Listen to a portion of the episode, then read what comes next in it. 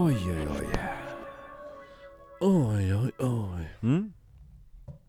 Det har varit en hård helg. Marcus är så less. Det var så Han har kul. jobbat och supit. Nej, det blev inte, ja, ja, det är en klassiker, man bara, det blev inte så mycket dricka, men jag hade med mig en flaska prosecco och en sån här liten halv, alltså du vet, man går på småflaskorhyllan på systemet, Mhm. en sån vit, flaska vitt vin. Mm. Tänkte att jag är tillbaka och hemma i säng klockan 10. Det såg inte ut så det på de här äh, händelserna du la- la upp. Nej. Du gjorde ju till och med, du gjorde ju till och med en händelse åt Vickis. Mm. Som en konstant händelse. Mm. Ja. Mm, mm.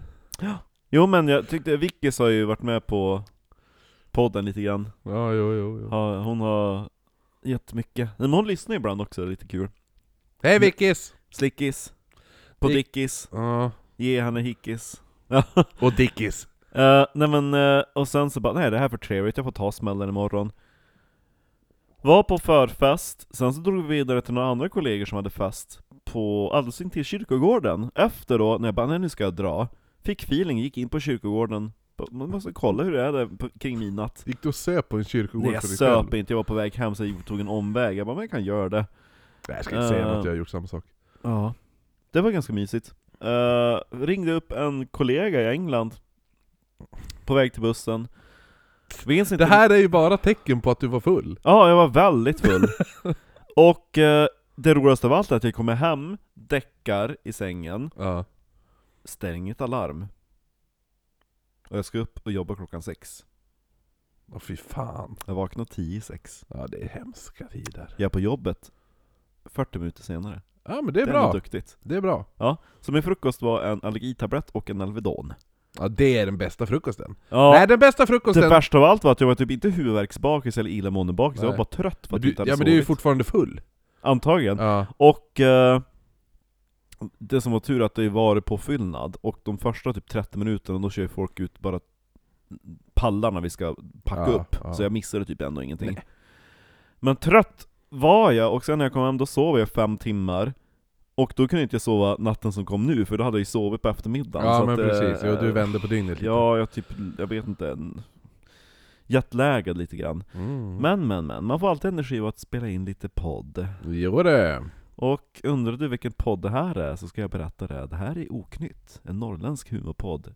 Där jag, Marcus Hanen Österström, sitter tillsammans med Kristoffer Patronen Jonsson och berättar om det mystiska, det märkliga och det makabra över ett och annat glas alkoholhaltig dryck. Som ikväll är, du dricker lite bärs. Jag gör det, jag tror att jag kommer ta ett glas jag kommer nog grogga sen. En, Oh. en grogg, jag ska inte dricka något mycket. Nej, nej jag, jag, Ehm. jag kör på... Jag tänkte att köra whisky till det här Eftersom det, det är i vilda västern Just det. eh, Men jag tänkte det gör jag till nästa, till avslutande delen Mm. Då jävlar, då skulle, skulle vi köpa oss någon riktigt bra whisky att dela på då Ja, någon sån här 400 kronors. Ja, någon sån där trevlig jävla whisky Ja, jo det skulle vi kunna. Spännande Yes. Yes, det blir bra! Men ska vi typ göra en recap på vad som hände förra gången? Och gör det, för jag minns bara att det var något roligt namn som jag hängde upp mig på. Ja, du hängde upp det på Doc Holiday ja, Dreadlock ja, Holiday. Dreadlock Holiday Jo, det var ett tag sedan vi spelade in 10cc.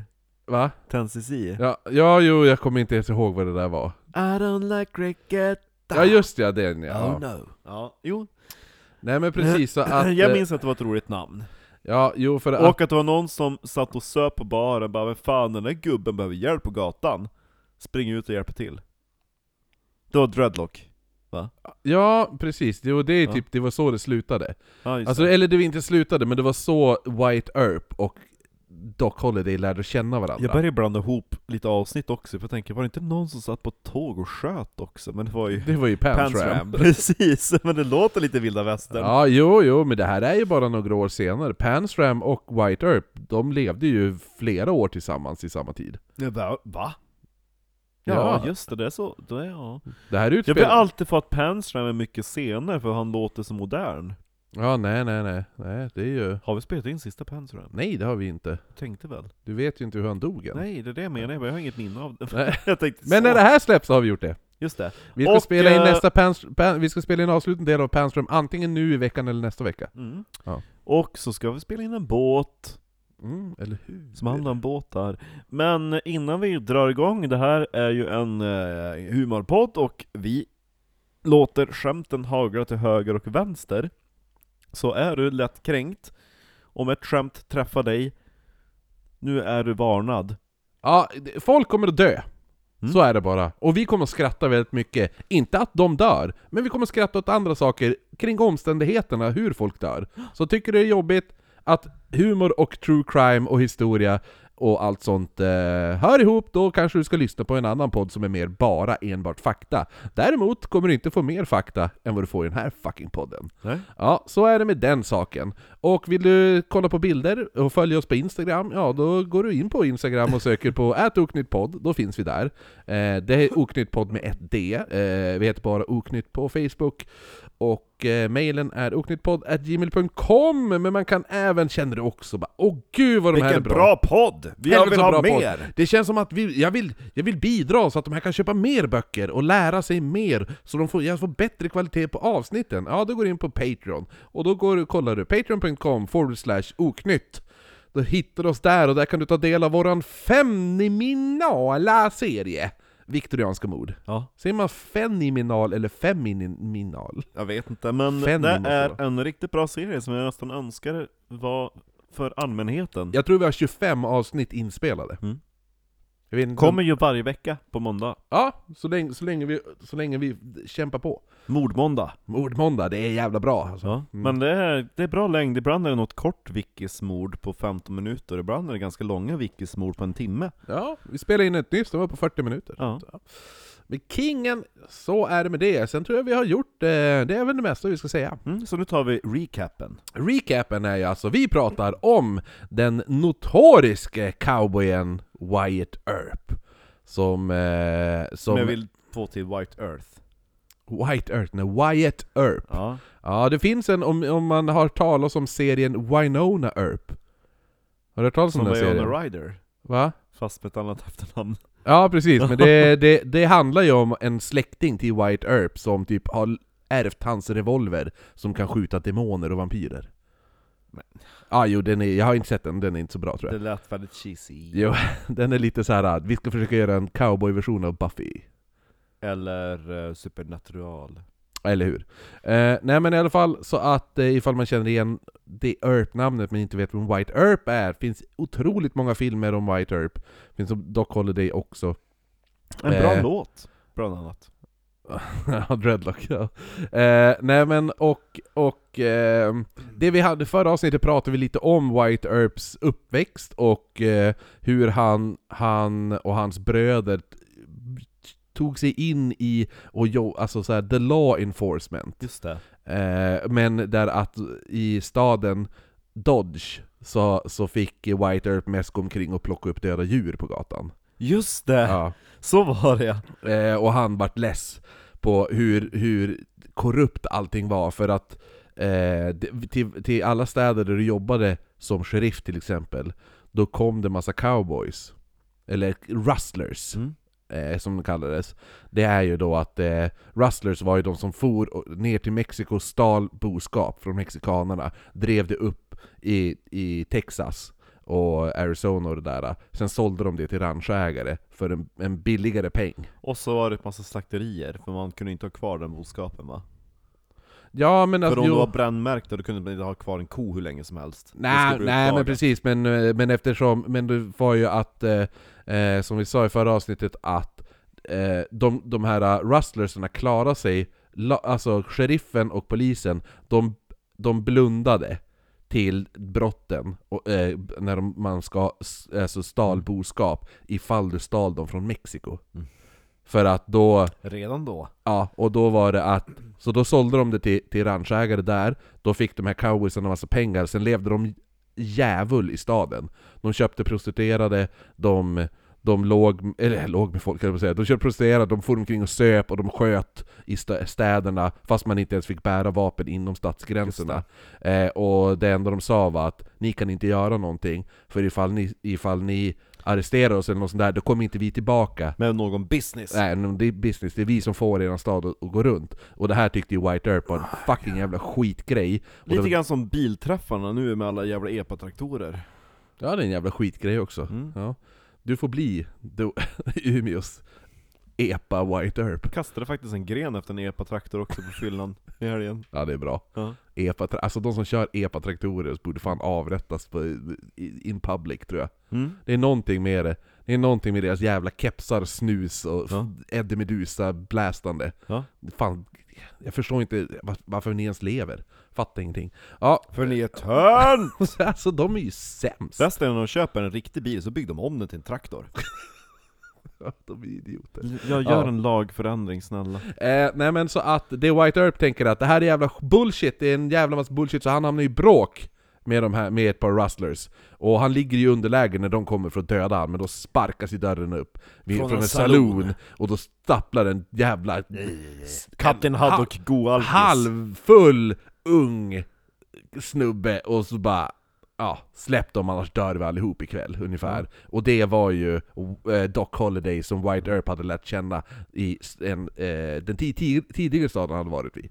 Och eh, White Earp, där vi avslutade sist, var i alla fall att White Earp drog, tog sina bröder, samlade ihop alla sina bröder, eller inte alla, men några av sina bröder. Det var Morgan, ehm, eh, och vad heter det nu, Virgil och Wyatt.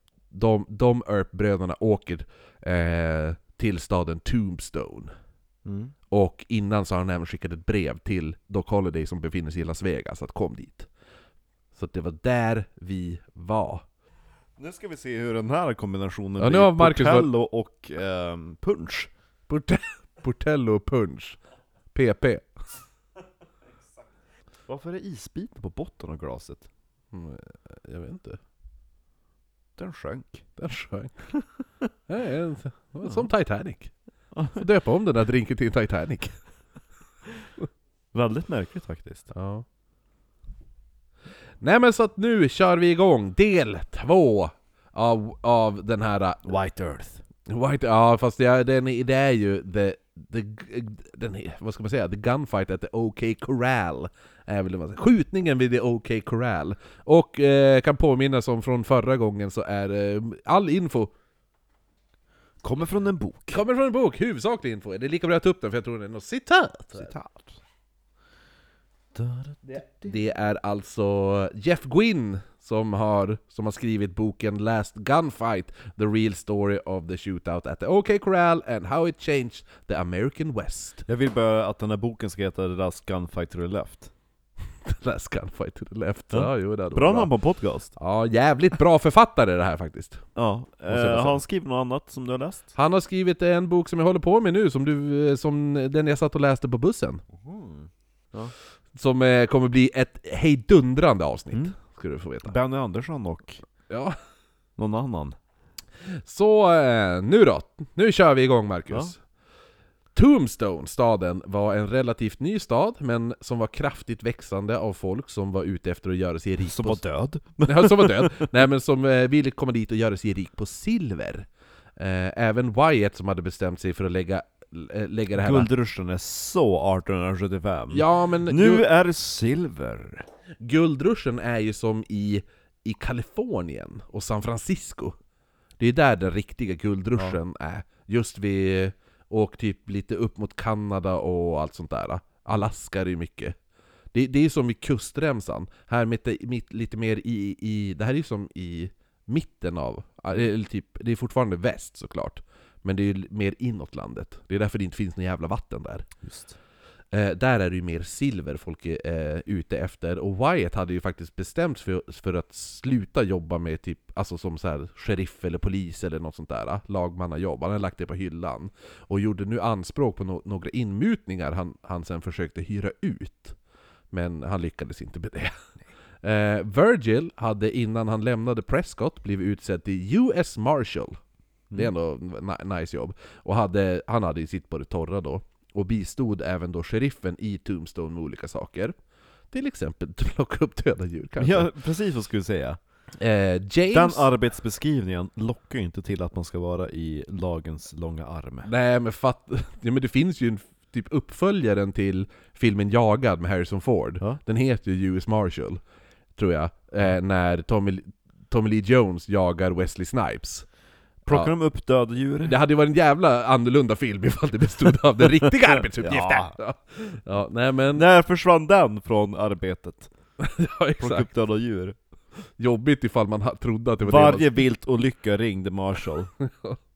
Nej men han hjälpte ju med, med olika, det var en jävla Russell and Tussle Hugga ved. Ja.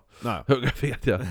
eh, James Earp, eh, lillebror, eh, som också flyttade med nu, han öppnade upp en saloon tillsammans med sin fru Dottie och sin styvdotter Hattie. ja! Vad- Visst var det här Hattie kom? Ja, det var här Hatties! Dottie och Hattie. Det är Ja. här de får, jo. Åh, gud jag orkar inte. Åh. Och Morgan Earp kom lite senare till staden medan Wyatt mest stros omkring och hoppades på att få en biljett in till stadens överklass. Mm. Alltså det var dit han ville. Han ville inte vara i, alltså Visst, han, han, det gick bra Han för är lite honom. som oss.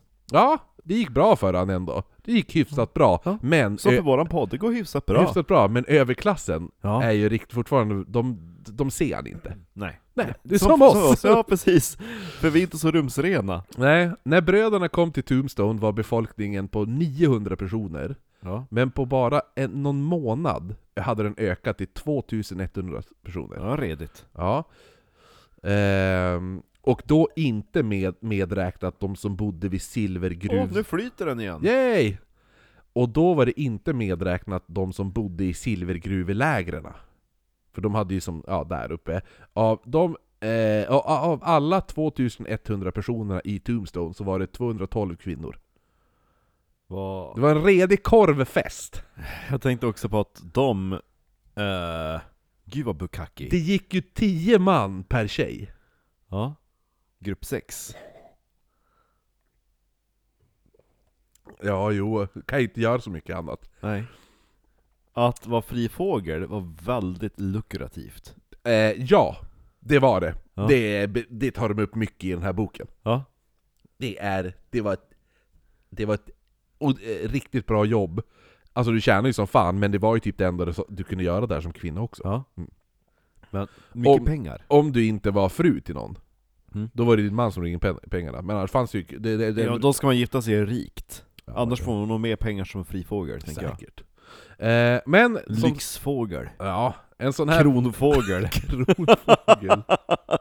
Inga klippta vingar här inte. det heter upper crust. Ja, I, i, I fågelkollektivet. ja fy fan. Kronfågel. Vad heter hon i eh, Petson och Findus, den där eh, hönan som är högsta hönset? Prillan.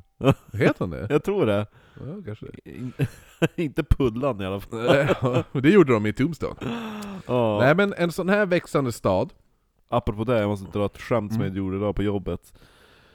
En eh, kollega till mig, vi brukar alltid prata på typ cockney-engelska när vi möter på varandra. Oh hello, how are you? ja. Och så mötte jag på henne idag precis när jag ska avsluta mitt, mitt shift. Och så och hon bara oh, 'Where are you going?'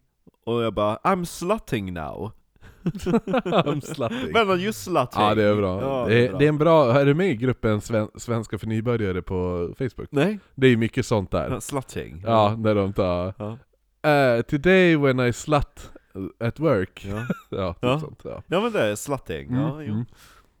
Nej men, eh, en, så, alltså en sån här alltså växande stad så försökte man ju då bygga nya hus, och när fina trähus byggdes såg staden Alltså de tyckte att den såg så här smått sofistikerad ut, det, kan man, det var som en sån aura Eh, Typ som Övik, när det byggs något nytt, Ja, tycker och- de ser lite sofistikerat ut. jo, Och så har de blivit utnämnt till Sveriges fulaste byggnad. Ja just ja, den ja, den som står bredvid där... eh, Legohuset. Lego- Ja precis. Ja. Nej men, nej men, men grejen var ju att alltså, de, det, istället för att det står massa träskjul och skit, så börjar de nu bygga upp typ en klassisk västernstad, eller vad man ska säga. Och, och eh, det, det hade ju sett jävligt sofistikerat ut kanske, om det inte vore för det extremt stora problemet med ohyra i den här staden. Oj, många döda djur. Ja, det blev, det blev först och främst väldigt mycket skräp i staden, då man inte hade sophämtning. Just det, man glömde hyra den lilla detaljen. Det fanns en... Finns det någon kommun? Det, fin, det fanns... Ah. Det känns som att det var, det känns som att det var en grupp människor som bara 'Här bygger vi en stad' Ja men det är ju Och så, ingen Det är ju har exakt koll, det som har hänt. Ja, det är så kul för ingen har då koll på liksom hur man gör någonting det. Nej, det är ju exakt det som Åh har hänt. vad roligt Jag vill vara borgmästare, jajamän! Ja! Jag kan vara polis! Men vet du hur de, hur, vet du hur de gjorde med... Hur gjorde de? Det fanns en luffare som man anställde för att samla ihop skrot och annat. Men Ja. han kunde ju inte hinna med eftersom det, alltså, det ökade ju... Han bara 200 personer, ah, okej, jag har ganska mycket att göra ja, sen bara pang! En månad senare, nu är det 2000. 2100 personer som bor här. Så han hinner ju inte med. Alltså, ja, och så kommer folk och skriker och klagar för att luffaren inte kommer och tömmer deras soptunna Vart är luffaren? Men, och, Och jag tror inte de ställde ut så här prydliga sopsäckar Nej, nej, nej. utanför knuten heller Utan de kastade väl potter utanför fönstret och allt Ja men är. också just att det, eftersom han inte hinner med så är det ju skräp överallt. Och om det är skräp överallt så finns, kommer det ju fullt med ohyra i staden. Och då inte som man tänker, typ ah, ah men det kommer typ, så, alltså visst, alltså det var extrema mä- mängder eh, råttor. Alltså det var, det Ja. var för jävligt mycket råttor. Katterna? Men, men, det kom även, Katter? nej, eh, andra ohyror som kom dit Ja. var skorpioner och tarantellor. Mm. Så det, alltså, det, det vill inte jag ha som ohyra. Jag vill inte vara, nej, eh, då tar jag, åh, jag vet inte vad jag väljer, oh. Uh, svårt, för alltså det är så hemskt, det finns en sån här skräckhistoria när folk har vaknat och fått en råtta typ så här kila över ansiktet Ja, som Lina i Emil Lönneberga. Åh, gud, alltså det hade jag ju dött av. Dels, alltså jag är inte rädd för råttor i lag, det i köket! men det är att det är någonting som inte ska vara där som är där. Nej, Jag tycker spindlar är le- Jag hatar ju spindlar. Ja, men det är bara att stampa ihjäl dem. Jo men inte när de är så här. Har du sett de är sån här jävla Ja, stora? men har du några praktiska cowboyboots, det är bara... Har du sett de där giganterna som sätter sig på väggarna i australiensiska hem? Som är typ lika stor som din lampa. Men fy, ja det är typ är så här krabbspindlar, vad ja, det heter är de? för jävla... eh, Alltså man mår för jävla dåligt. I alla fall ja. När det är så här mycket råttor och spindlar och skorpioner, Shit. ja. så var ju katter mycket eftertraktade. Kattis. Mm, kattis var eftertraktad. Eh, och såg man en katt utomhus, så skulle... Alla bara 'Det är min katt!' Ja, Nej! Åh vad kul! För då- Alla ville chipmärka den. ja, så i princip så sprang folk runt omkring och stal varandras katter hela tiden. vad kul! Åh, bäst! Alltså, att vara katt i den staden. Ja. Så Alla snubbar vill ju vara katt! Åh, Aristocats baserades. Ja, jo. Åh, Eh. det är min katt! Vad heter den då? Missan! Nej men utöver katter och silver så, Ja. var, så var också en av de mest a- eftertraktade sakerna i den här staden kattuppfödare. En av de mest eftertraktade sakerna var vatten. Och katter. För Tombstone, ja det var ju det, förutom katter, silver, så var det vatten. Och Tombstone låg ute i, Vatten, stan är full av vatten. Nej, katter! Tombstone låg ute i Arizona-öknen och vattenkällor var inte speciellt vanligt. Folk blev, folk blev faktiskt mördade för äganderätten av en vattenbrunn. Oj. Annars tog, togs vatten in via hinkar på häst och vagn. Eh, och det finns en, det finns en svin, jag kommer inte ihåg vad det namnet är nu, men det finns en extremt jävla bra film som, som handlar om en sån här typ luffare som typ eh, ska vi- eh, göra något, han blir blåst på någonting Ja. i, i den här tiden, och de lämnar han ute i öknen för att dö, och då hittar han en vattenkälla, en vattenbrunn, och då Mm. blir han typ superrik på den. För att, ja, för att Lyxigt. vatten, vatten är dyrare än olja. Jo, men ännu värre med tanke på vad- vad de drack eh, i den här staden. Mm. För det fanns en brunn okej. i, i Tombstone som inte gav speciellt my- mycket vatten. Tänk dig vara gangster i den stan och gå dit och pissa i den brunnen. Ja fy fan vad arg man har blivit. Så, så, för det, Alltså- fin, det, fin, så här, den, den är, det är inte så ofta den, det finns vatten i den, men då och då fanns det vatten i den liksom. Eh, Men vid ett av de här Och så tillfällena... kommer någon jävla rikemansfru och tar typ mer vatten än hon behöver och bara Vi ska faktiskt bada ikväll! Missen ska bada, jag hittade den på gatan. Eller hur? Åh. Man kanske skulle haft en sån här kattuthyrningsfirma. Ja, fan vad pengar man hade tjänat. Ja. Nej men...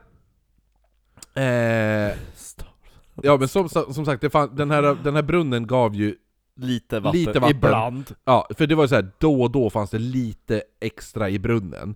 Men vid ett av de här tillfällena märkte man att vattnet var grumligt och att det fanns en, som en hinna av skum på vattnet. Men eftersom folk bara 'men vi behöver vatten' så... Det är någon form av syra? Ja, men för folk, de, de, de tänkte bara 'men skitsamma, vi måste ändå dricka vattnet' Ja. Alltså vi måste, behöver vatten. Det, Det är så, typ öl. Ja, det är så pass värdefullt, det är skitsamma. Det är, det är skum i havet också. Ja, Ja. Och just det. så det är skum i ölen också. Ja, folk drack vattnet ändå. Men anledningen till eh, det här, Ja. vad det var, Skummet. ja, det fann man sen när folk eh, låg, för folk började nu få extrema typ diarrékrampor Mm. och kaskadbajsade. Men mysigt, och så Jo för att, luffaren som kommer runt och ska försöka städa efter det. jo, och sen, och sen för att man upptäckte vad felet var, det var ju när det hade kommit tillräckligt lågt med vatten i Jaha, brunnen. Då låg det något dött djur där. Nej, ja, det låg en, en död man där. Oj då. Ja, så att det låg ett lik i brunnen. Då de hade druckit likvattnet. Mums. Allt eftersom tiden gick blev Wyatt tvungen att söka sig till att upprätthålla lagen igen. För han, han, han fick ju inga pengar i den här jävla, försöka hyra ut massa inmutningar, det var ingen som ville hyra dem av han. Mm. Så att han bara, men fuck it, jag går väl tillbaka till att bli någon jävla lagman igen då. Mm. Och med den växande befolkningen så började det bli massa brott också. Även om Tombstone faktiskt var rel- relativt skötsam stad jämfört med många andra. Eh, Wyatt fann sig till slut med en vice sheriffbricka men bröderna Earp gillade inte attityden till hur man hanterade brott mot lagen i staden, precis som i de tidigare städerna där. De hade ju alltid varit fast besluten på att upprätthålla lagen och att ingen står över den. Men sheriffen i staden, han kunde ju låta hästtjuvar komma undan med typ en tillsägelse, så länge de lämnade tillbaka hästarna. Men i, alltså, i Texas till exempel, Mm. då är ju, om du kommer ihåg från H.H. Holmes-avsnittet, de stal ju hästar. Mm. Det var ju ett hanging crime där. Folk vart hängd för att stjäla hästar i Texas. Mm. Men här, den här sheriffen, han bara 'Nej men lämna tillbaka hästarna' Ja. Ja, då, Förlåt då är det då. lugnt. Ja, och så säger ni förlåt. Mm. Förlåt. Och Och, det här- menar det! Och brö bröderna Earp, Alltså förlåt, och jättedumt och stjäla eran häst. Det här med Det ska vi inte göra igen. Brö Då så, då skakar vi hand och eh, drar ett streck över det. ja, nej men de här... äh, Så gick det till. Så gick det till. Nej men så, så, och det här är ju någonting som bröderna Earp, de hatade ju det här liksom. Han är ju inte ledsen på riktigt, det syns ju. Men Wyatt, Ja. han skötte ju sitt jobb som han alltid hade gjort, Ja. genom om du kommer ihåg vad buffaloing, buffaloing var. Inte buffalo wing, utan buffaloing. Ja, det var ingenting man åt. Nej, det är ju att man, man, man drämmer till folk med kolven av Ja, pistolen det. i huvudet. Det kallas för buffaloing. Ja.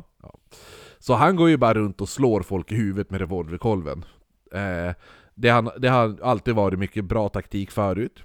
Eh, då på typ så genomresande Texasbor. I Tombstone var det inte speciellt många genomresande utan permanent boende. Så han var inte speciellt omtyckt av, st- av stadsborna. För förut var det ju typ när det kom såna här rustlers Ja. och sånt där, det var ju de man spöade skiten ur. Och de bara ja, ja, sen stack de därifrån. Men nu, det kom ju inga rustlers hit. Nej. Så de han spöade skiten ur med, genom Buffalo Wing var ju de permanent boende. Så han var inte omtyckt vice sheriff. Nej, nej. Men nu skulle det då bli en våg av Texasbor som tar sig in till den här staden, något som alla välkomnade, speciellt ranchägarna. Då, de då, ofta, då kunde de köpa billigt boskap från, stulna från Mexiko. För de Texasbor som nu kom var de som livnärde sig då på, alltså det var ju de som enbart livnärde sig på stjäla från mexikanerna och driva upp dem till Arizona. Vissa kallar dem då för rustlers ju, som jag har pratat om. Mm. Men en, det var en, en tidning i Arizona som myntade ett nytt uttryck för de här cowboys. Det är nu första gången Kopojka. cowboys används. I, alltså, ingen, ingen sa cowboys fra, fram tills nu. Det är det som är så kul, för jag minns när man gick i skolan och fick höra vad cowboy betydde. Ja, För så mycket engelska kunde man ju inte. nej. Alltså kopojke. Ja. Ja, men vill du veta ursprungliga grunden till ordet? Kopojke? Ja, vad det är? Ja men absolut. För det, har, det, har ju, det är ju, de har ju, det är ett återanvänt ord, så här är det.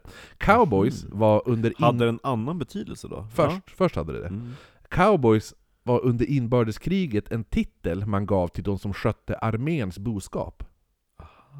Eh, Den här titeln dog ut sen efter inbördes, inbördeskriget. För då var det ju ingen, man anställde ju ingen som cowboy då, nej. Och kom tillbaka som då, då vart ett satiriskt namn för boskapstjuvar. Ja. För att Eh. de skötte om boskapen. Och, man har, och det var nu, alltså när den här tidningen i Arizona, det var Ja. de som de kallade dem lite satiriskt för cowboys. Och efter de pu- publicerade det, då, då började folk bara, då var det som en dominoeffekt. Och då visste all, då till slut var det ett hela, alltså Ja. ja, det vart bara mer och mer som började kalla det alla boskapstjuvar Fyndigt. för cowboys. Mm. Men det har ju nu blivit typ ett samlingsnamn för alla män i väst som hade en, en hatt, liksom. Och en revolver. Och en, eh, vad heter lasso? Ja, men det är som Lucky Luke. Pang pang. Ja, han skulle ju du kalla, man skulle ändå säga att Att han Lucky är Luke är en cowboy. cowboy, Ja. men det är han ju inte. Egentligen. Han är bara allmän western-människa. Ja, men en, en, en sheriff i vilda västern är ju inte en cowboy. Han däremot, Ja, han försöker ju säkert arrestera Ja, cowboys. han ja. Ja, cowboys är egentligen bara, de är ju... Boskapstjuvar. Ja men det är ju, det är ju brottslingar. Ja. Ja. Ah, ja, så i alla fall, de här cowboysarna, de var ju riktiga jävla svin. Cowboys. De visste ju att städerna som vi sa var i behov av boskap, som, alltså som de stal, och kände lite att de kunde då bete sig hur som helst. Tombstone hade ju klarat sig relativt bra med stök och bråk från, från cowboys, men det skulle komma att bli lite stökigare nu. Speciellt efter två beryktade cowboys rider in i staden. Den ena var Curly Bill Broaches, en laglös cowboy som har varit jagad av Texas ökända Texas Rangers. Oh no. Mm, och suttit på några fängelser och sånt där. Lite smårån och annat.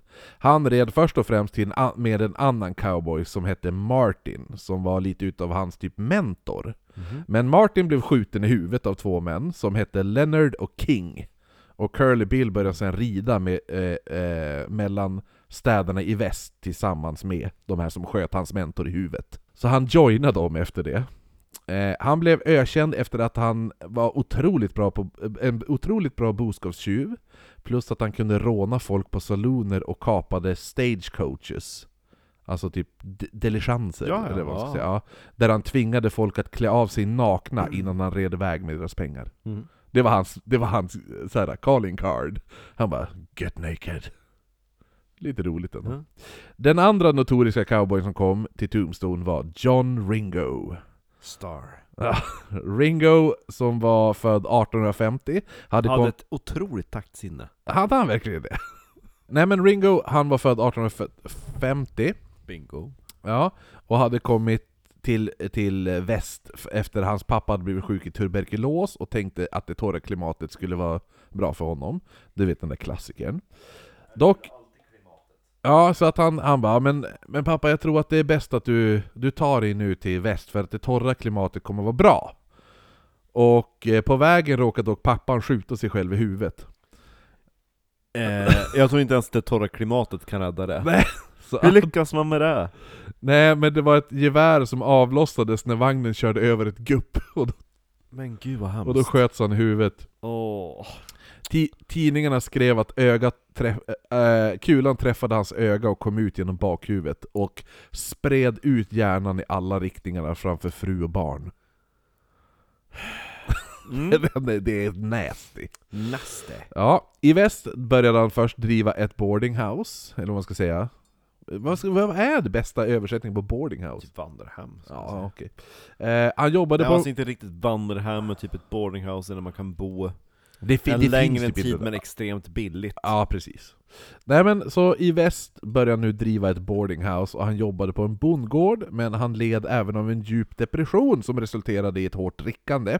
Han bekantade sig vid en laglös cowboy vid namn Gladden, och äh, nej, 1878 dömdes de båda för det kallblodiga mordet på bonden James Cheney.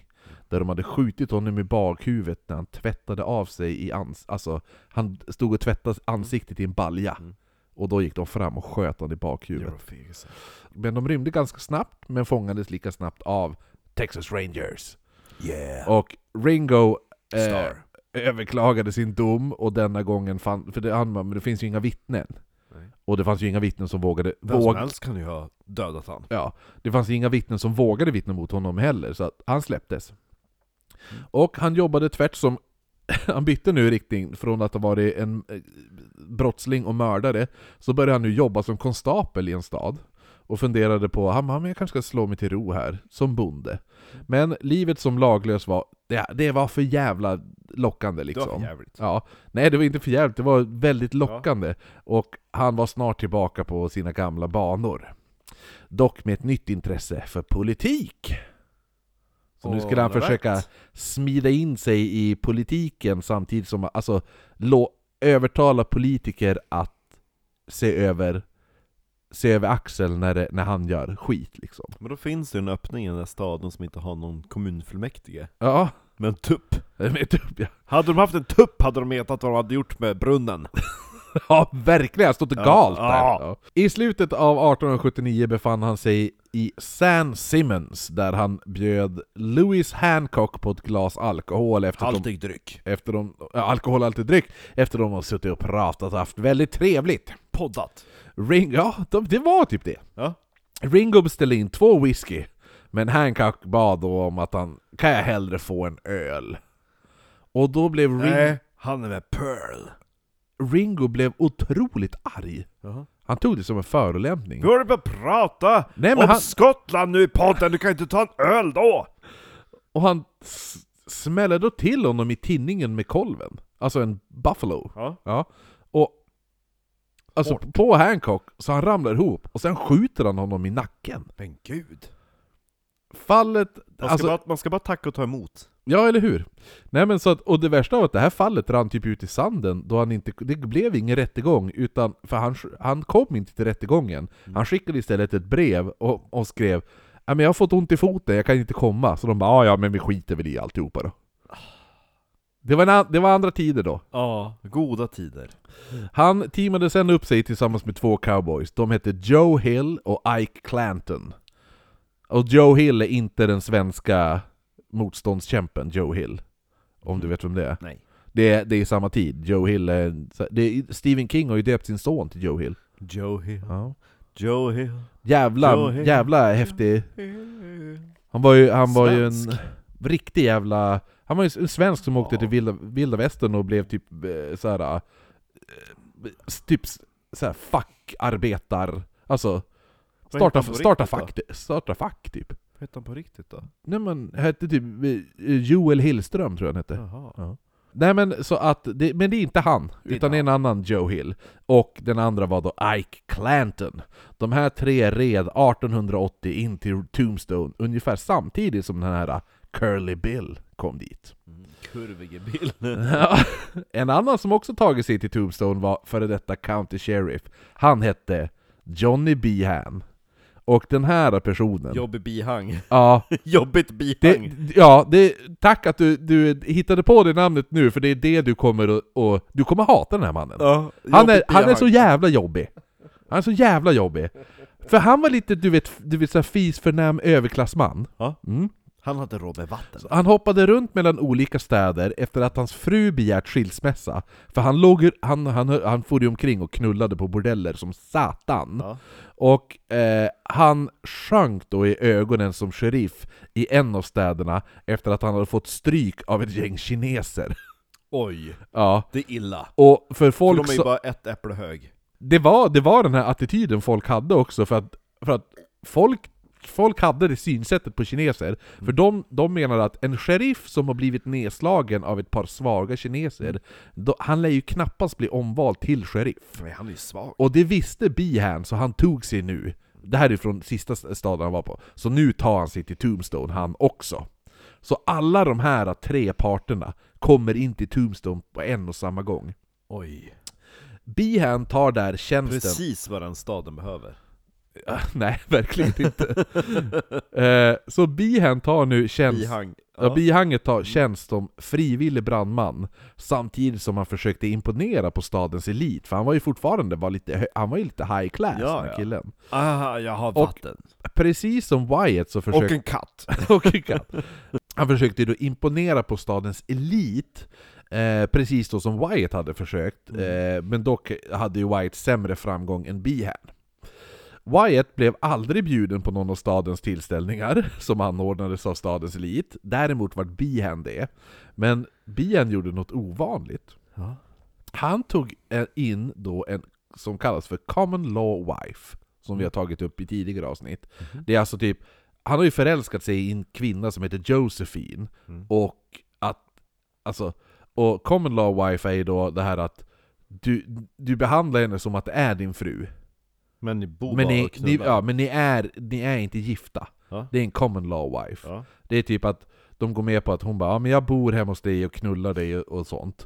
Och du tar hand om mig ekonomiskt, men vi är inte gift. Ja, men typ som partnerskapen de hade i Victoria England. Ja men jag tror att det är Ja. också common law wife. Ja, det hette inte det då, men de hade typ någon form av typ agreement. Ja, men vi är bägge två utsatta i den här positionen. Eh, vi, har, vi delar lägenhet, vi hänger ihop, watch each, other's back, och så är vi friends with benefits. Men grejen att, The att ha... common law wife. Common law Ja. wife ja, men alltså, och hon heter ju då som sagt Josephine Men som du sa det här att, att ja men vi Man har en deal, vi är Ja. i samma situation och du bor hos mig och ligger med mig och bla bla bla, bla. Ja. Ja det var ju, men, men han var ju lite elit Ja, han Och var ju det- fin. Ja han var ju fin så att eh, Hon var också lite finare. Nej hon var ju inte det, och det var därför han, alltså den här eh, överklassen Hon drog ner honom. Ja, hon drog ner honom och överklassen såg ner på honom. Ja. Och det här var ju väldigt ovanligt att göra så här. Ja. Liksom, ja. Väldigt korkat av Ja. han. Så i slutet av oktober 1880 i den växande staden Tombstone så hittar vi då nu Virgil Earp som livnär sig nu som US Marshal, Morgan Earp som livnär sig genom att åka shotgun åt olika diligenser. Jaha. Och du vet vad åka shotgun är? Nej. Det är alltså, det är därför man säger, du vet, har du aldrig hört uttrycket bara ifall man ska åka bil och så någon skriker 'Shotgun!' Då får den sitta i passagerarsätet. Nej. Alltså det är ibland, eh, jag vill gå igenom din hjärna ibland. Eh, nej men, nej men det, är, det är uttryck för att, alltså skriker du shotgun, det betyder typ att då paxar jag passagerarsätet i en bil. Jaha. Och det är för att på diligenserna, Ja. så den som satt bredvid han som styrde hästarna, Hade han, satt, han satt och höll i ett shotgun. Ja. Ja, och det är därför, därifrån uttrycket riding shotgun kommer ifrån. Mm. Nej, jag har faktiskt aldrig hört. Nej men nu har du, nu kan du börja skrika det när du ska åka bil. Nej. Du vill alltid åka bak. Jag säger, jag vill sitta där fram. Eller skrik 'Shotgun!' Nej. Då är det pa- då, ja, men ifall, men ifall du, ifall du skriker 'Shotgun' och så säger du 'Jag vill sitta där fram' Då kommer jag säga 'Fast nu skriker jag 'Shotgun' så det är paxat' Såna är reglerna! Eh, Nej men så han, det är det han gör. Eller så slåss vi om det. Okej, ja. Okej, ja, ja, jag tror jag vinner. Morgan Earp, han livnär sig alltså genom att åka shotgun Mm. på olika diligenser, så då är han som vakten. Han vaktar diligenserna. Eh, Han är vaktis. Wyatt Earp jobbar nu som vice sheriff i, i eh, oh, eller ja, vice county sheriff. Mm. Och även så håller han i de kortspel som sker på alla de olika salonerna, samtidigt som han för, förgäves försöker imponera på stadens elit för att kunna va, vinna sheriffposten det kommande valet. För det är så man blir sheriff, du måste ju bli vald sheriff. Vi har även här nu Doc Holiday som i princip livnär sig på kortspel i staden och hamnar ofta i bråk, men räddas då av White gång på gång. Vi har Johnny Beham som lyckas ta sig in hos eliten men samtidigt spenderar större delen av tiden eh, med Josephine som eh, folk de såg lite ner på. Mm. Men han har ju typ samma planer som White Earp. Och vi har även då stadens ranchägare som har börjat göra affärsplaner med cowboysen, Dressing. ja, med cow- cowboysen Curly Bill och Johnny Ringo. Mm. Som hittills har kunnat bete sig hur de velat i, i, alla, eh, i, eller, alltså i alla andra städer. Men hela den här mixen av folk och, eh, skulle visa sig vara en extremt dålig kombination. Mm. För nu jävlar tar det hus i helvete.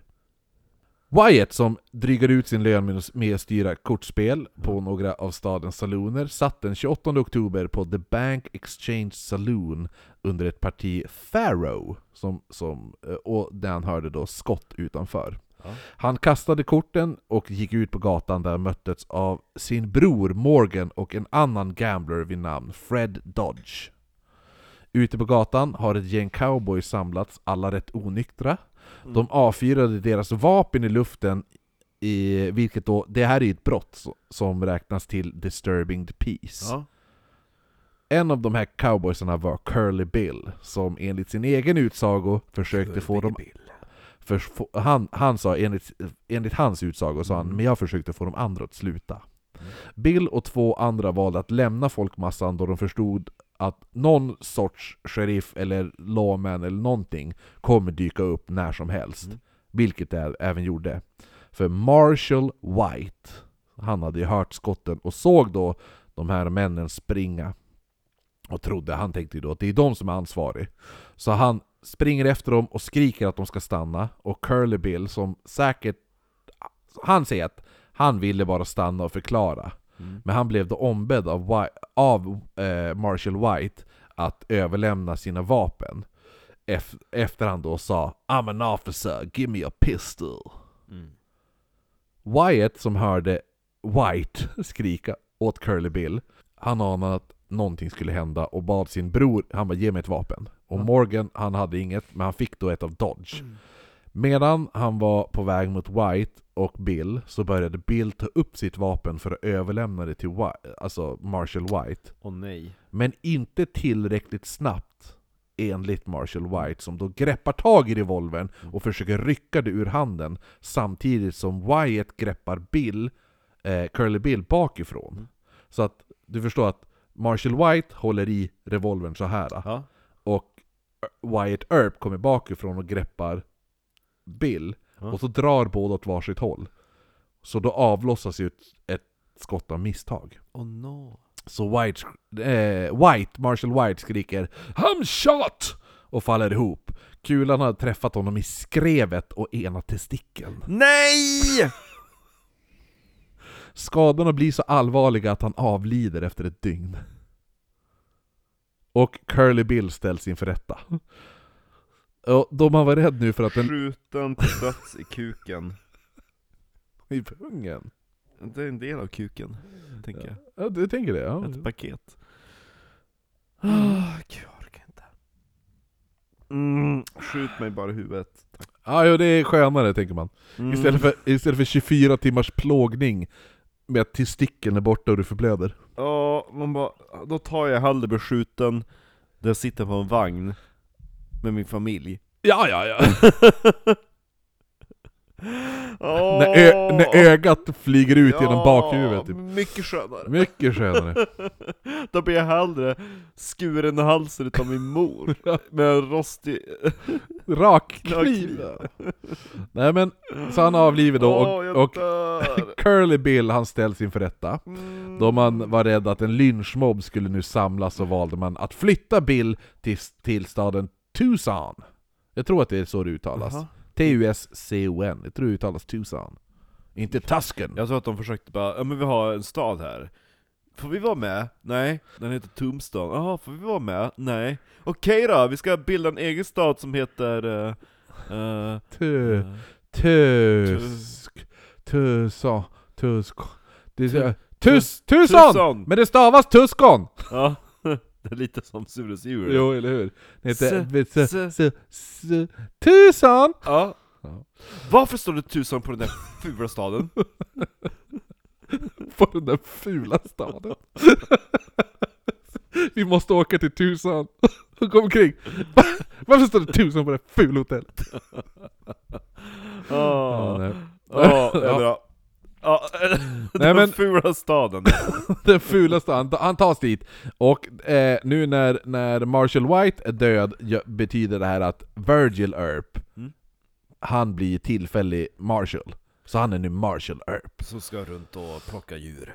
Ja fast nu är han ju, nu är han ju Head Marshall. Just Det är han som är The Marshall, vilket betyder att han och Wyatt nu kontrollerade de tre olika laguppehållande yrkena.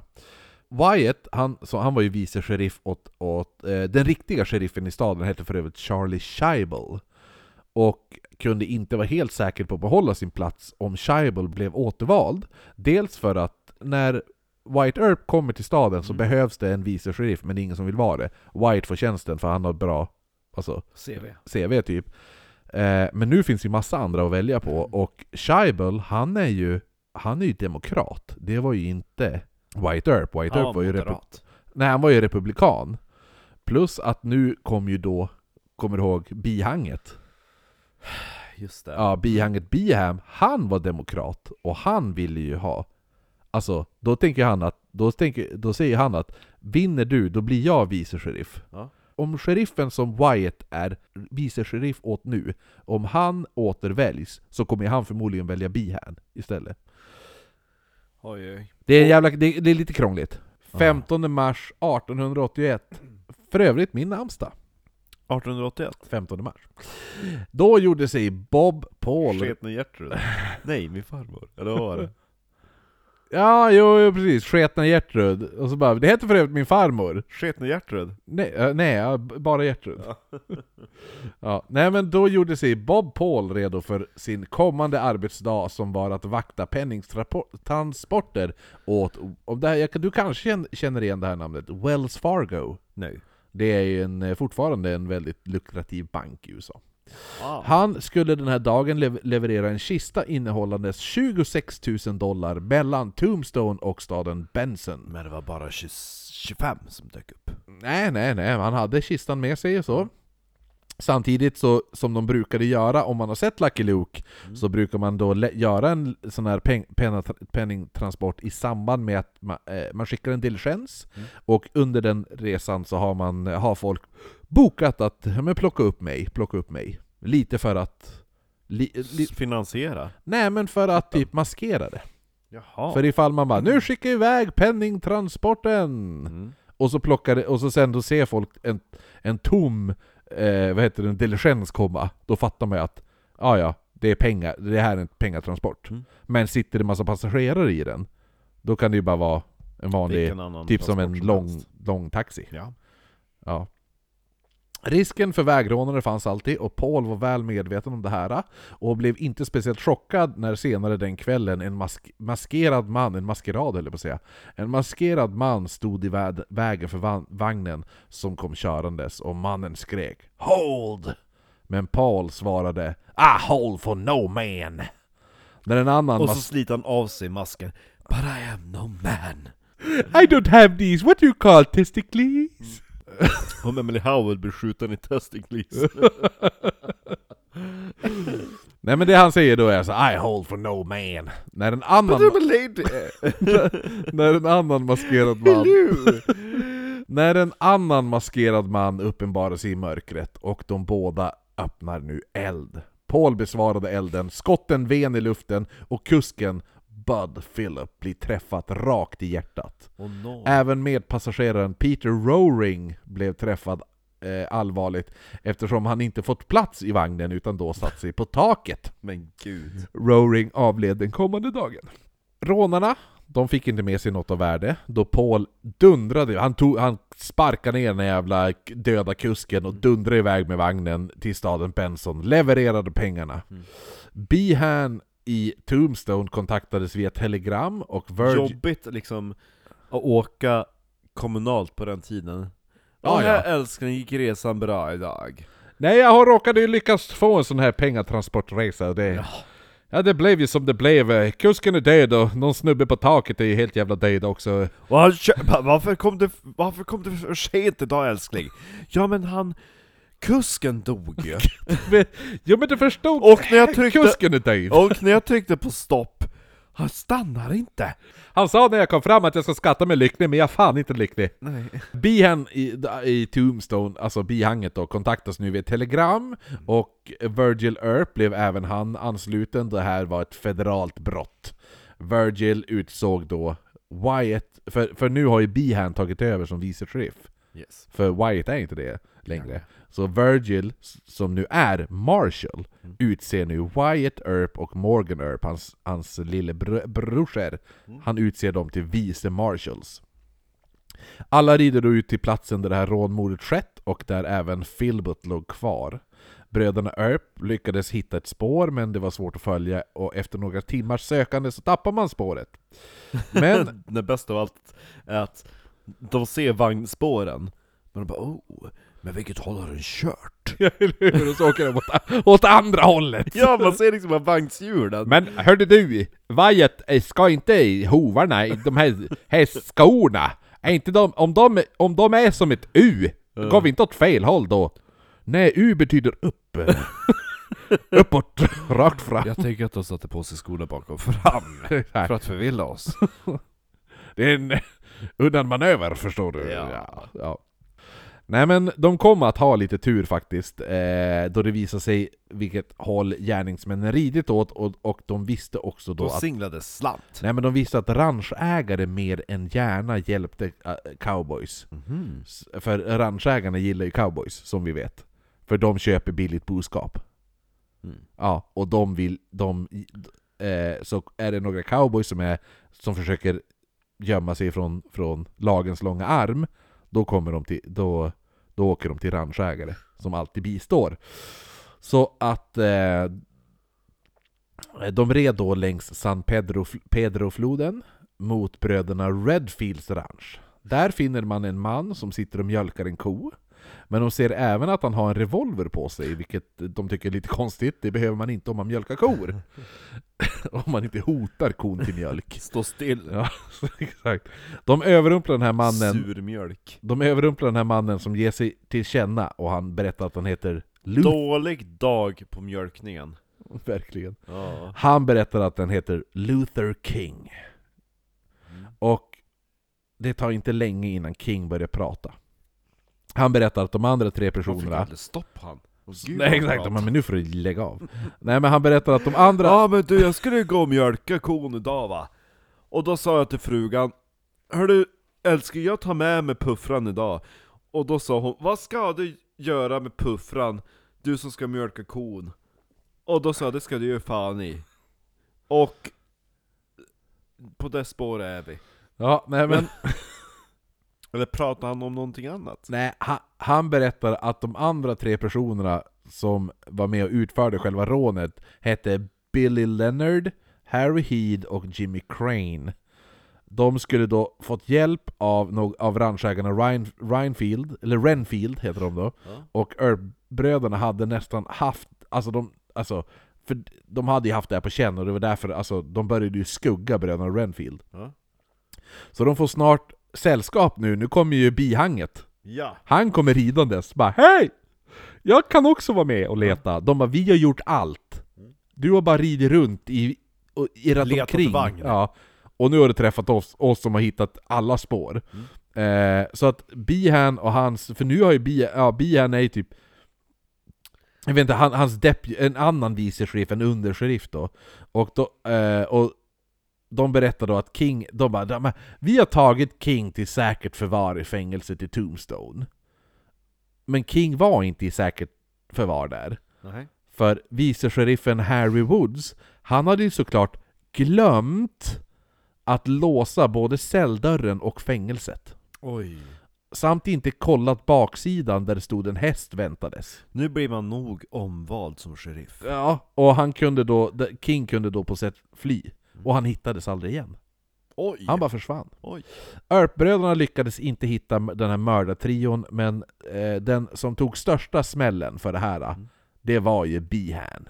Ja. De bara, men det är ditt, allt är ju ditt fel, som lät King fly. Mm. Och som tur var, Harry, alltså, Harry Woods, han som alltså vaktat fängelset när han flydde, han var även utgivare av tidningen The Nugget, som, nu, som då skrev Vi måste hitta en syndabock, vems fel är det att, att, eh, att eh, King har flytt? Mm. Så att det var ju typ han som hade öppnat ah, celldörrarna, det var han som hade glömt låsa, det var han som hade, alltså allt det där. Ja, då Ja, han som hade... Antingen var han medhjälpare eller så var han idiot. Eller båda. Ja, och, men, och, men eftersom han drev tidningen The Nugget, så då bara Det är nu Doc Holiday. Dreadlock. Ja, det är han Det är han som är, alltså Det är han som har gjort alltihopa. Mm. Och skulle det visa sig att det var sant, så det ser inte bra ut för White Earp, för de var ju bästa vänner. Mm. Och det här var ju någonting som Behan behövde inför nästa val. För då bara, åh, fortsätt trycka på den här storyn. Mm. Fortsätt trycka på att det är, ja men det är White Earps bästa kompis som är skyldig till, till rånet och allt det där. Och det är han som har hjälpt den här snubben ut och allting. Ehm, och, och sånt där. Så det blir ju typ värsta kriget nu mellan Behan och White Earp. Och ryktet blev så spritt att man nu även sa att kanske bröderna Earp hade iscensatt alltihopa. Att de, red, alltså, re, att de redan innan rånet hade stulit pengarna. Men det var ju bara bullshit för att alltså, pengarna, de här 26 000 dollarna levererades ju ändå till staden. Mm. Men det är ju fortfarande, alltså rykten, rykten går snabbare än fakta, om man säger så. Men det här rånmordet, rånmordet var ju såklart inte det enda som skulle drabba staden Tombstone. Bara några månader senare blev det extremt var varmt och torkan var otroligt krävande för stadsborna och en dag under sommaren 1881 startas nu en brand i staden. Och folk försökte ju förgäves släcka elden med vattenfyllda hinkar. Men 66 hus kom att totalförstöras. Och ironiskt nog så skedde det här på samma dag som borgmästaren Klam hade lämnat staden för att inhandla en brandbil.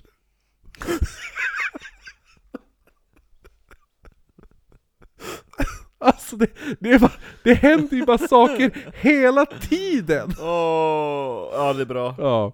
Och direkt efter det här så utbryter en stor nederbörd, så nu efter, efter branden så börjar det spöregna. Och marken hade ju under torkan blivit så torr att inte vattnet kunde sjunka ner i jorden. Nej, det är som en skorpa. Ja, så hela Tombstone består i stort sett av typ lera som ligger på en hård skorpa. Ja. Och samtidigt som det här händer så börjar ju våldet mellan mexikanerna och alla cowboys eskalera. För mexikanerna, de har ju fått nog av att folk börjar Stjäla deras stjäla deras jävla kor och sånt där. Och de börjar nu invänta troliga boskapsstölder, Mm. där de kunde då efteråt följa efter cowboysen, med, och så då medan cowboysen sov, så smög de fram och avrättade dem. Mm. Så det här triggade igång ett hämndaktioner på hämndaktioner på hämndaktioner, och gränsade till typ gerillakrig mellan cowboys och mexikanare. Tycker, hejar faktiskt på mexikanerna. Ja, det är så? Du, ja, jo faktiskt. Jo. En av dem Men som... de fattar liksom, så snart de har fött upp en ny flock kor så kommer någon jävla cowboy och tar dem. Ja, howdy och så ska han ta dem. Ja, som Seb McCain pratar han. Åh, vart är, vem är det? Seb, vem är. Seb McCain? Va? Macahan. Familjen Macahan. Ja, det är han ja! ja Ja, McCain, ja just ja. det. Han pratar och så sköt han ju. Well how they och yeah. Ja men lite John Wayne, typ. En av dem som mördades i ett sånt här överfall var ranchägaren Newman Oldman Clanton. Newman, nej, Oldman. Ja, Newman Oldman Clanton.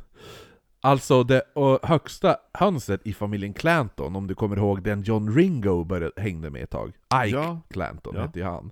Han brukar ju, eh, han brukar ju då, eh, Newman Oldman, han brukar rida med cowboys då som Curly Bill och John Ringo. Oldman hade styrt Clanton-klanen hårt, De var vilda västerns Beatles. Ja men eller hur? Newman, Oldman, Clanton och Ringo. Ja. Eller ja, med Curly Bill också där ja. Ja. ja. Eh, han har ju styrt den här Clanton-familjen hårt, och när han var borta blev hans söner mer självständiga. Mm. Och där såg Wyatt sin öppning. För han visste att Clanton-söner gillade pengar och att de mycket väl kände till alla cowboys som vistades i staden nära Tombstone. Vilket betydde att även de, de kände ju då såklart till den här mördartrion, till det där diligensrånet där. Så Wyatt kom till äldsta sonen Ike Clanton med ett erbjudande. Wells Fargo-banken erbjöd ju som sagt 1200 dollar per person för de tre mördade, mördarna menar jag. Död eller levande. Så Wyatts förslag var simpelt. Om Ike lyckades locka fram mördarna så kunde Wyatt se till att de lämnades in döda och att ingen någonsin skulle få reda på att Ike Clanton förrått dem. Och som belöning skulle Ike ta hem alla 3600 dollar. Alltså för, för Wyatt kunde ju hämta ut dem, då skulle han ge dem till honom från Wells Fargo. För Wyatt var inte intresserad av pengarna utan bara bygga upp sitt rykte så han kunde vinna nästa val Mm. för sheriff. Och det här var ju en perfekt plan. Eh, dock visade det sig att när man väl skulle försöka lura den här mördartrion så var två av dem redan döda.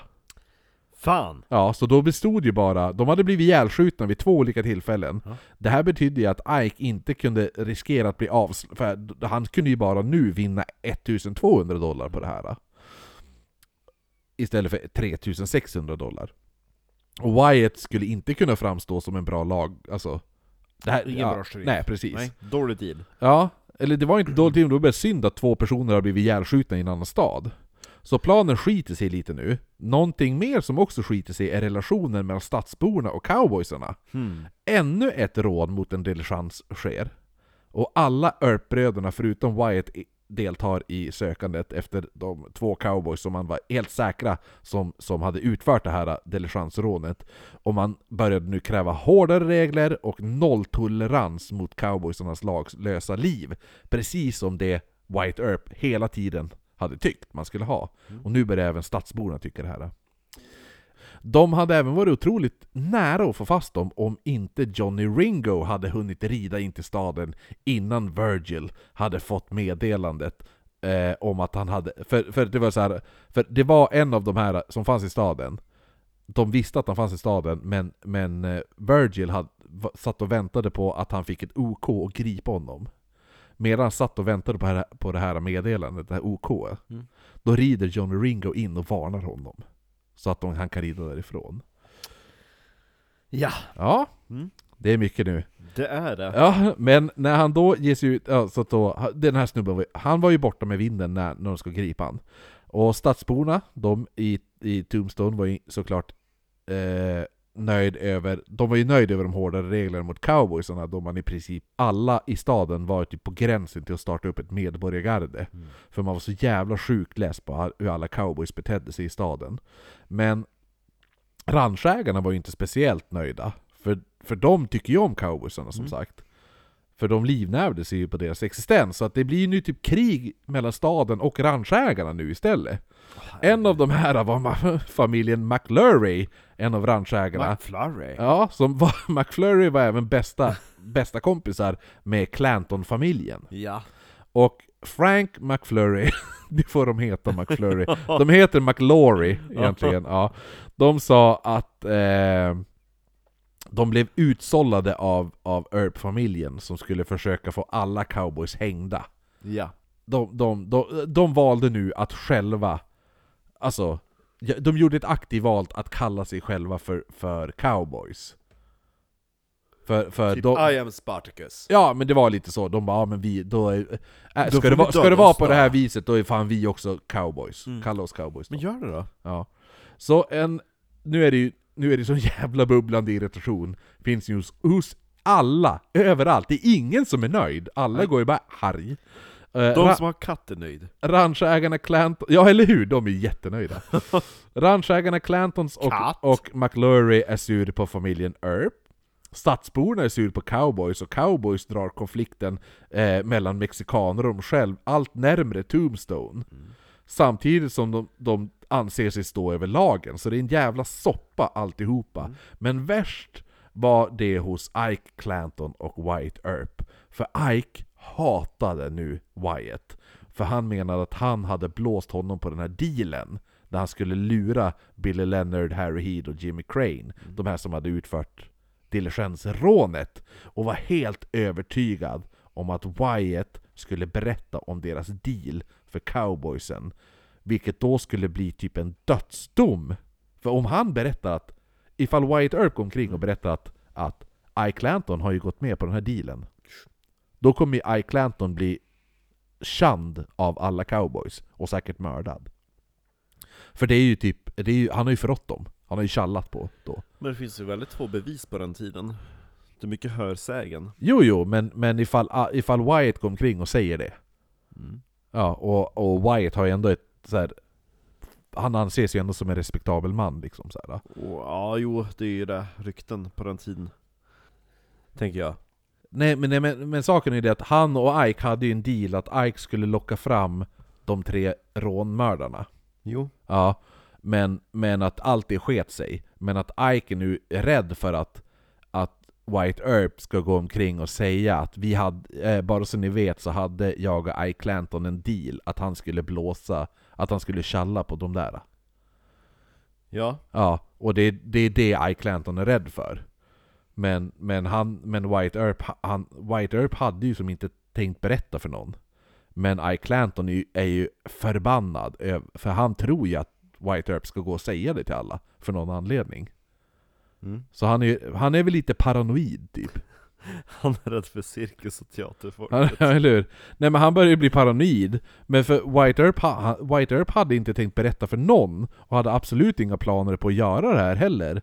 För han ville ju hellre, han ville ju hellre alltså att folk skulle veta han, eller alltså grejen var att han ville inte att folk skulle veta att han hade använt Ike. För då kommer ju de tycka att ja men gud vad usel du är som sheriff som använder att vän, vänder vänner mot varandra, typ sådär. Och lurat in tre personer i en fälla för att mörda dem. Ja, gud vad dålig du är. Ja, Ja. så nu avslutningsvis på den här delen. Den 25 oktober 1881 skulle den, den här kokande irritationen skulle ju komma till en början på slutet när en stupfull Ike Clanton sätter sig på salonen Alhambra och börjar spela kort. Mm. Han förlorade och blev mer och mer full och mer och mer sur. Ju mer full han blev, desto mer irriterad blev han. Den dagen hade han ridit in till staden med två av McFlurry-bröderna.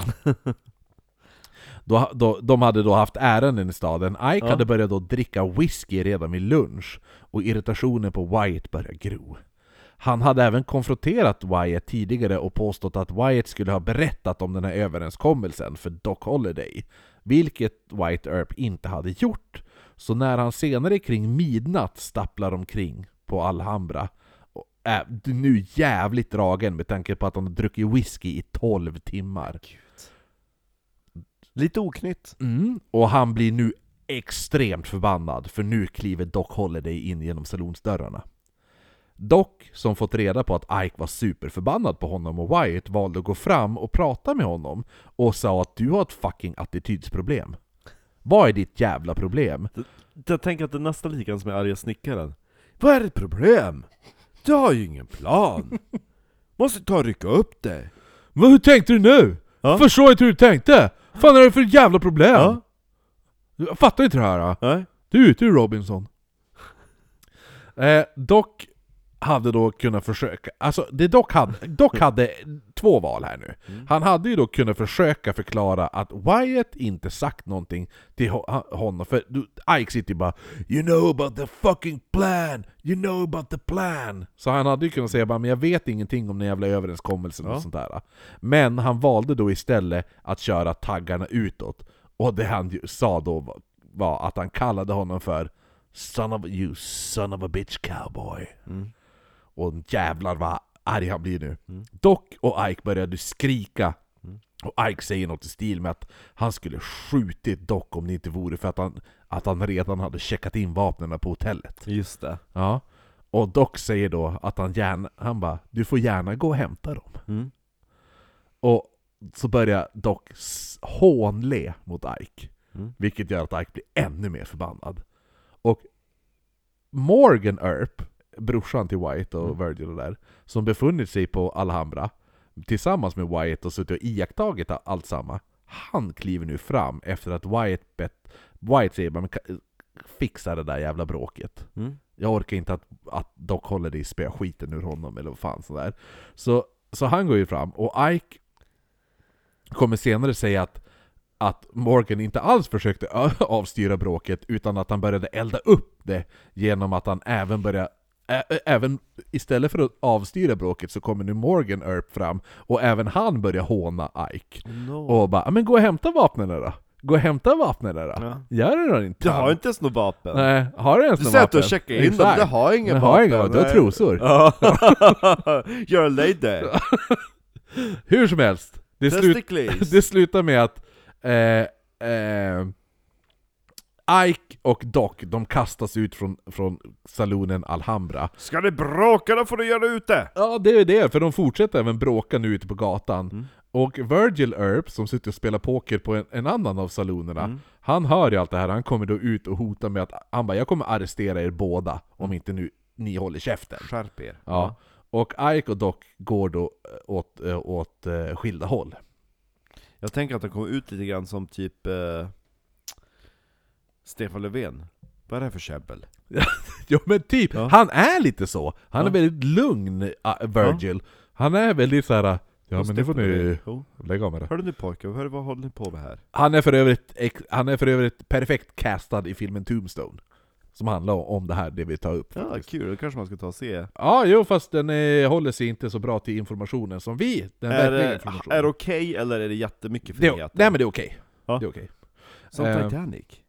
Som Titanic faktiskt. Mm. Men Ike håller sig kvar kring Alhambra tills Wyatt kommer ut. Och han, nu börjar ju Wy- eh, Ike fortsätta gräla med, med Wyatt. Mm. Och han, för, han försöker övertyga Ike och att Docs enda uppsåt var att försöka övertyga Ike om att han inte visste någonting om den här överenskommelsen. Mm. Men Ike är, han är på White som en igel och följer honom hela tiden till ännu en bar där Ike säger att bara, "Ja, men du kan räkna med att jag kommer stå väntande på dig när morgonen kommer. Då kommer jag stå här väntandes på dig. Wyatt han, han, han, blir, han, bara, han orkar ju som inte ens bry sig om det här. Utan det enda han vill göra är att samla ihop sina pengar från alla kort, kortspel han driver på alla salonerna. Och Ike, Ike, alltså det är så mycket Ike, Wyatt och Wyatt, alltså, så, alltså kan de fixa, kan någon heta fucking Carson? Eller Ja. Nej men Ike, McFlurry? Ike Clanton, Clanton, Ike Clanton, det är det jag ska säga, jag kan inte använda efternamnet för hans bröder kommer ju sen också Ja. för helvete. Ike Clanton fortsätter driva omkring stupfull och stöter nu på Virgil Mm. inne på en bar där han sitter och spelar poker med Johnny Bihanget och Tom McFlurry. Oj, gänget! Ja, Grabbarna! så Ike Clanton sätter sig ner och, eh, till det här spelet och fortsätter spela till sex på morgonen. Och då har han typ supit hur länge då? Ja, men det är väl en... Eh, han, bör, han börjar supa vid lunch. Mm. Skulle gissa att han har varit vaken i 24 timmar. Och här är... Ja, något sånt Och där. han är inte på bra humör. Nej, men precis när de ska gå så ser Ike att Virgil har haft en revolver instoppad under bordet. Och han börjar nu skrika att Virgil hade tänkt mörda honom. Medan Virgil förklarar att nej, jag har det som en säkerhetsåtgärd. För du har gått omkring hela natten och sagt att du ska dra ditt vapen och mörda min bror och Doc Holliday. Ja. Så jag har haft en pistol här som säkerhetsåtgärd. Nej, nej, nej, nej, det här var planlagt. Du hade tänkt döda mig när jag satte mig här. Ja, men varför gjorde jag inte det då? Ja. Inte vet jag, men det, så var det. Så han är ju så full. Åh. Så Ike följer såklart med Virgil nu. Precis som han börjar följa efter Wyatt så börjar han nu följa efter Virgil. Som, för han vill nu bara hem och sova. Med sina pengar. Ja, som han har vunnit. Jo men för Wyatt, han har ju varit och hämtat pengar. För han, Wyatt driver ju alla kortspelen. Ja. Medan Virgil spelar mycket på kortspel och sånt där. Eh, men, men, eh, så Virgil, klockan är sex på morgonen. Han vill bara hem och sova. Mm. Men Ike fortsätter ju att skrika att han bara 'Jag kommer skjuta varenda jävla örp' Som jag stöter på om, Gör ni, det. om ni vågar er ut igen. Gör det då. Säger de. Mm. Och Virgil hade, på gr- när han sa det här, Mm. så hade Virgil haft rätt att arrestera honom. Men han var så jävla trött och ville bara hem och sova. Och han tänkte att han är dyngfull, han kommer, han kommer däcka snart. Mm. Hade däremot Virgil arresterat Ike Clanton den morgonen Mm. hade man nog kunnat undvika det som skulle bli den mest legendariska eldstriden i vilda västern. Vilket skulle komma att ske sex timmar senare. Mhm. Men det kommer vi gå igenom i den avslutande delen nästa vecka. Otroligt. Mycket namn, mycket att hålla reda på. Men nästa vecka, då jävlar! Då blir det den Action. riktiga fucking... Det är då blir det action-avsnittet. Då blir det klimax på den här jävla skiten! Men då är det Dreadlock Holiday, McFlurries och uh, bihanget. Det, det är bihang, det är dreadlocks och det är McFlurry. Och det är Ike och White och White. Och det är katter. Det är katter så fan. Och likvatten. Oh. Mums. Ja, det är mycket att hålla reda på. En påse mjöl-sketchen i den staden. Ja, jo. Ja, fan. Då får du likvatten, katt! McFlurry! Dreadlock Holiday, serien av Tennessee!